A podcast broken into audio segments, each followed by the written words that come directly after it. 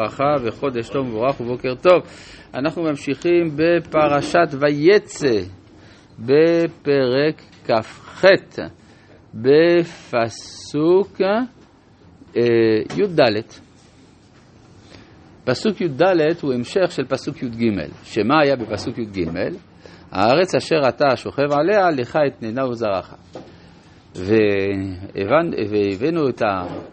מדרש שאומר שכל ארץ ישראל התקפלה תחתיו, ואז יוצא שההמשך כבר לא מדבר על ארץ ישראל, והיה זרעך כעפר, כעפר הארץ, ופרצת ימה וקדמה וצפונה ונגבה. ונגבה. אז איפה זה המקומות האלה? כן, ימה, קדמה, צפונה, נגבה. זה מחוץ לארץ ישראל. כלומר, זה הבשורה על פיזור ישראל בעולם כולו. זה, אם אנחנו מבינים את זה, כנאמר על הגלות. יכול להיות גם פריצה לכל הכיוונים מארץ ישראל והשפעה. כלומר, האופן שבו הגלות אה, נעשה, האופן הזה הוא כנראה מודולרי. כלומר, יש או אפשרות שבפועל ישראל ישכנו בכל העולם כולו, כמו שקרה במציאות, היה אפשר אולי שזה יהיה בדרך אחרת, שמתוך הזרחה מהמקום שלנו כאן, תהיה הזרחה לעולם כולו, וזה בחינת ופרצת. לומר את האמת, היה אפשר גם שזה יהיה אה, גלות, אבל בתור נשיא אלוהים. זאת אומרת, לא בתור שעבוד והשפלה, אלא בתור נשיא אלוהים, כמו שמצאנו אצל יעקב אבינו, שראוי היה לרדת בשלשלאות של ברזל למצרים, אלא שמפני כבודו, אז אה, קדם לו יוסף כדי לקבל אותו כמלך. אז, אה, אבל על כל פנים פה יש, אה, גם אם נסביר שהארבע כיוונים האלה, ימה וקדמה, צפונה ונגבה, נאמרים לא על חוץ לארץ, אלא על כל השטח של ארץ ישראל עצמה, אבל גם זה כיוון של ונברחו בך כל משפחות האדמה ובזרעך. זאת אומרת שיש אצל יעקב אבינו משהו שהוא שונה מאשר אצל אברהם ויצחק, שזה נחלה בלי מצרים. כל השומר שבת כהלכתה, נותנים לו נחלה בלי מצרים, שנאמר, אם תשיב משבת רגליך, ואכלתיך נחלת יעקב אביך, יעקב ולא אברהם ויצחק, שאצל אברהם ויצחק יש גבולות, אצל יעקב אין גבולות. וזאת משום שהוא המידה האמצעית כפי שהופיע בחלום. אנוכי, והנה השם ניצב עליו ולא על אברהם ויצחק. אנוכי אלוהי אברהם אביך ואלוהי יצחק, אבל בסוף לך אתננה. והנה, אנוכי עמך, פסוק ט"ו, והנה אנוכי עמך ושמרתיך בכל אשר תלך, והשיבותיך אל האדמה הזאת. כי לא אעזובך עד אשר אם עשיתי את אשר דיברתי לך. כלומר, התנועה של הגלות היא תנועה של יציאה ושיבה, היא כמין נשימה.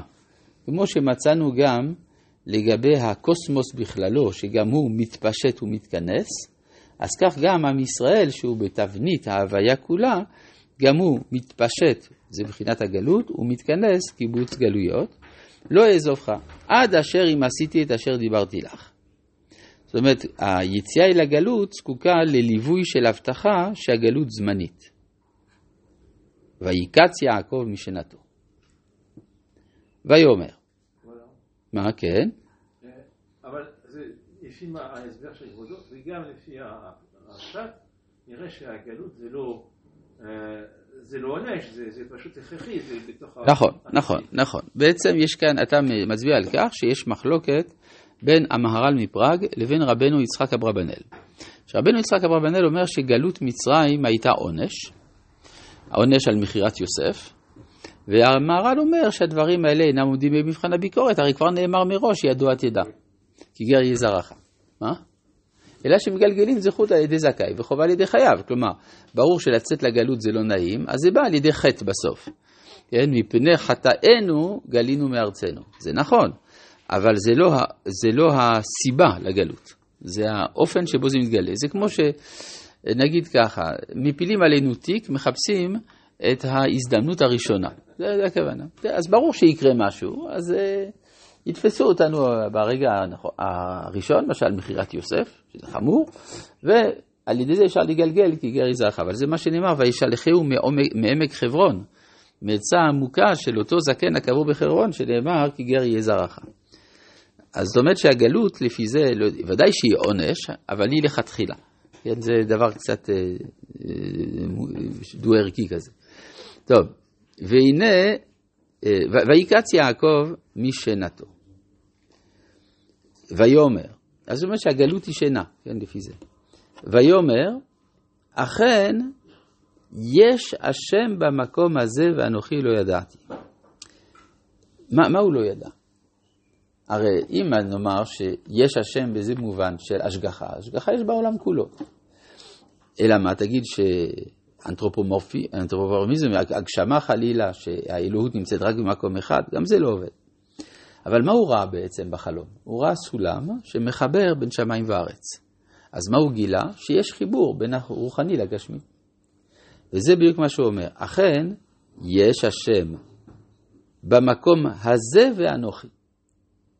כן, הרי למדנו, ש... ותאמר אם כן, למה זה אנוכי, שהיו מריבים, ויתרוצצו הבנים בקרבה, שהיו מריבים בנחלת שני עולמות, והסברנו שהיא לא הבינה, האם האלוה של הילד הזה זה אנוכי, או שמה זה זה. הקדוש ברוך הוא נקרא אנוכי בתור אלוהי העולם הבא, נקרא זה בתור אלוהי העולם הזה. מה, מה, מה הסולם מגלה? שאין דואליות מוחלטת בין העולמות. אכן יש השם במקום הזה ואנוכי. לא ידעתי, עד עכשיו לא ידעתי שאפשר לחבר את זה עם אנוכי. כן, אבל... ברור, ברור. כן, ברור. הוא לא למד את זה מהברכות של יצחק, וייתן לך אלוהים איתה להשמיים ושמי הארץ. אז זה שתי ברכות, כאילו. אפשר גם את זה להגיד, נכון, אבל פה זה בהתגלות, כן? זה כשיצחק מברך, זה ברכה, אבל פה יש התגלות ממשית, כן? אנא נפשי כתבית יהבית. So what? למה? אנוכי זה לא חיבור, אנוכי זה אלוהי העולם הבא. כשבני ישראל חוו את אנוכי השם אלוהיך, הם חוו את פנים אל פנים, זה העולם הבא. לכן פרחה נשמתם. זה, זה כינוי של האלוהות בעולם הזה. החידוש היה שגם אנוכי וגם זה יכולים לשכון ביחד. אה? אמירה נעימה, כתיבה יהיבה. So what? So what? זה אומר שיש עולם הבא, כן? מה זה אמירה נעימה? זה יש תורה בעולם, אבל התורה הזאת היא מן העליונים. הרעיון שאפשר לחבר את התורה העליונה עם העשייה הפוליטית, שזה הרי בעצם הכוח של עשיו, כן? אז זה, זה החידוש שהתגלה לו שם, כי הרי למה הוא בורח? הוא בורח מפני עשיו. עשיו מולך על העולם בזמן שיעקב בגלות. דיברנו על זה, נכון? באה השמש.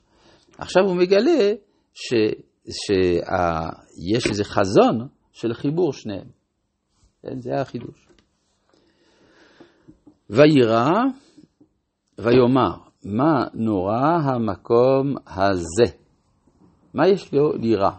אם לירה זה לפחד, אז אין פה ממה לפחד, אבל פה הוא קיבל הבטחה, הכל בסדר.